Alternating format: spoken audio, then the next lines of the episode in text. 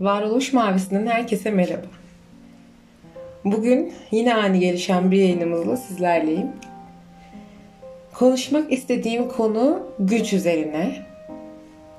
Güç denilince akla genel olarak e, dayanıklılık, sağlamlılık ya da yapılması güç olan şeyler gelebilir. Ben bugün e, kendi güç tanımım ve kavramım üstünde konuşmak istiyorum sizlerle. Ee, belki benim içimde ve bilincimde oluşan güç kavramıyla sizinki çatışır ya da uyuşur ya da daha derin fikirler elde edebiliriz diye düşünüyorum. Sesli konuşmanın da en iyi yanı bu. Aslında size, sizler bunu dinlerken ben sesli bir şekilde kendimi ifade ediyorum. Çoğu zaman dışarıda bir bankta e, ya da tavana bakarken ya da duvarlara bakarken bu podcastleri çekiyorum. Sanırım e, zihin düz yerlere bakınca daha relax davranıyor. Bu aralar keşfettiğim şeylerden biri bu. Tekrardan konumuza dönelim. Güç. Gücün kavramını size bulunduğum yaş grubundan mı anlatsam yoksa ilk doğduğumuz andan mı başlasam bilmiyorum. Ama ilk doğduğumuz andan itibaren hayata gelme sınavımız başlı başına bir güçlük. Ve e, o güçlüğün karşısında gösterdiğimiz güç aslında.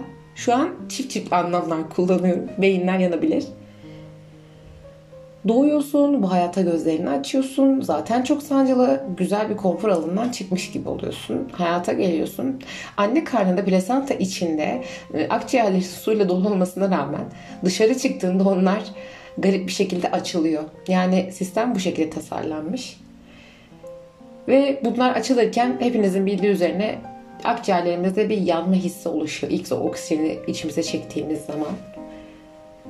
Bu başlı başına güç bir olay. Doğma, büyüme, bunların gelişmesi ve başımızdan geçen çoğu şey tamamıyla güç üzerine kurulu. Sizce insan güçlü bırakılmak zorunda olduğu zaman mı gücü elde ediyor yoksa güçlüyken zaten gücü hissediyor mu? Yani size sormak istediğim şu, soru şu olmakta olduğumuz hal bir gücü mü temsil eder?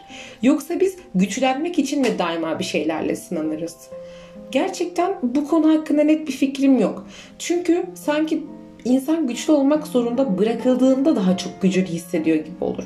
Hani bir örnek verilir ya kedi normalde bırakın hiçbir şey yapmaz ama köşeye sıkıştırdığınızda üstünde bir tehdit hissettiğinde pençelerini çıkartır.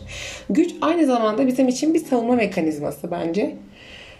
Genel olarak da bence zor durumlarda güçlü yanlarımızı daha çok fark ediyoruz. Bu e, her şey yolundayken, keyifliyken insan şöyle bir durayım Hı, ne kadar da güçlüyüm demez.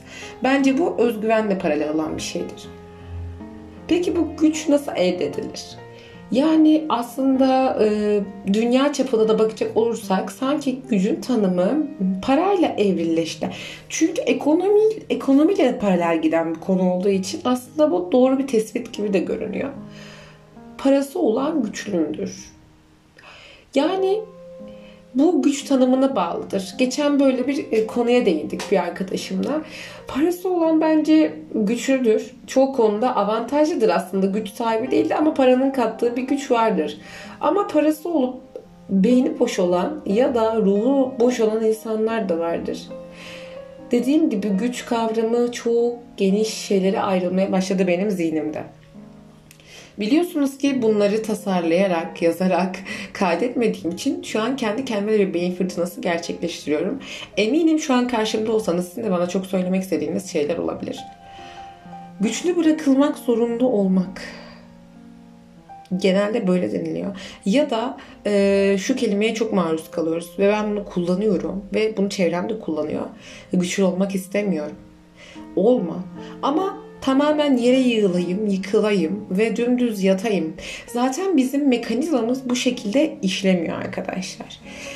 Biz e, istediğimiz kadar asosyal kalmak isteyelim, e, sosyalleşme ihtiyaç duyan canlılarız. Bu güçle paralel midir? Evet. Çünkü insan güçsüz olduğunu ne zaman hisseder? Konuyu hemen böyle bir çevirip evirip güçsüzlüğe getirelim. Umudunu kaybettiğinde, beklentileri istediği gibi gitmediğinde, bazen çıkarlarına uymadığında, tabii ki de çıkar çok önemli. Yani sen ben o gibi gerçek insanların sayısı %2 ya da 3'e geçmiyor. Bazen insanların sinsi olduğunu düşünüyorum. Bu da apayrı bir podcast konusu olsun. Gibi.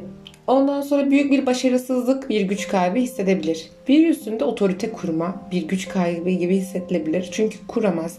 Kişi artık o kişiyi kullanamadığında kendini güçsüz hisseder. Karşıdaki kişiyi güçlü yapar mı? Hayır. Aslında devreye sınırlar giriyor. Güç kavramı bence sınırları da içinde barındırıyor. Güç çok sihirli bir kelime gibi gelse de ben de güçlü olmayı istemiyorum. Kim güçlü olmayı ister ki Allah'ını serseniz hani güçlü olmak. Güçlü olmak sanki bana çağrıştırdığı şey şu. Bir takım aşamalardan geçip bir takım yolları kat edip sonunda onlara göstermiş olduğun dayanıklılık. Bu seni geliştirir ama çoğu zaman da insanlar olarak kendimize yaptığımız en büyük bencillik şu. E, güçlüyüm, güçlüyüm, çevrem bana bunu söylüyor, güçlüsün, güçlüsün. Bireysel olarak ben güçlüyüm, güçlüyüm derken aslında içimde oluşan duygularımı yiyorum. Pac-Man, Pac-Man oyunundaki e, işleyiş gibi. O nasıl ki besinleri tak tak yiyordu. Biz de kendi kendimizi yiyip bitiriyoruz. Ve işin ironik yanı insanlar bu şekilde kendilerini yiyip bitiriyor içsel olarak. Sonra çevrelerindekini yiyip bitirmeye başlıyorlar. Çünkü e, asla tatmin olmayan bir güçlü olma arzusu içinde barındırıyor. O yüzden e, bugün herkes şunu düşünmeli bence. Güç nedir? Hayatın güçlükleri bir yana kendi gücüm nedir? Kendi güç tanımım nedir? Ya da güç tanımım gerçekten bana mı ait? Yoksa çevrenin bana yüklediği güçlük tanımıyla mı sınanıyorum? Gerçekten ben güçlü müyüm? Bazen güçsüzlüğünü kabul etmek de bir güç değil midir? Cevabı sizlere bırakıyorum. Beni için teşekkür ederim. İyi akşamlar.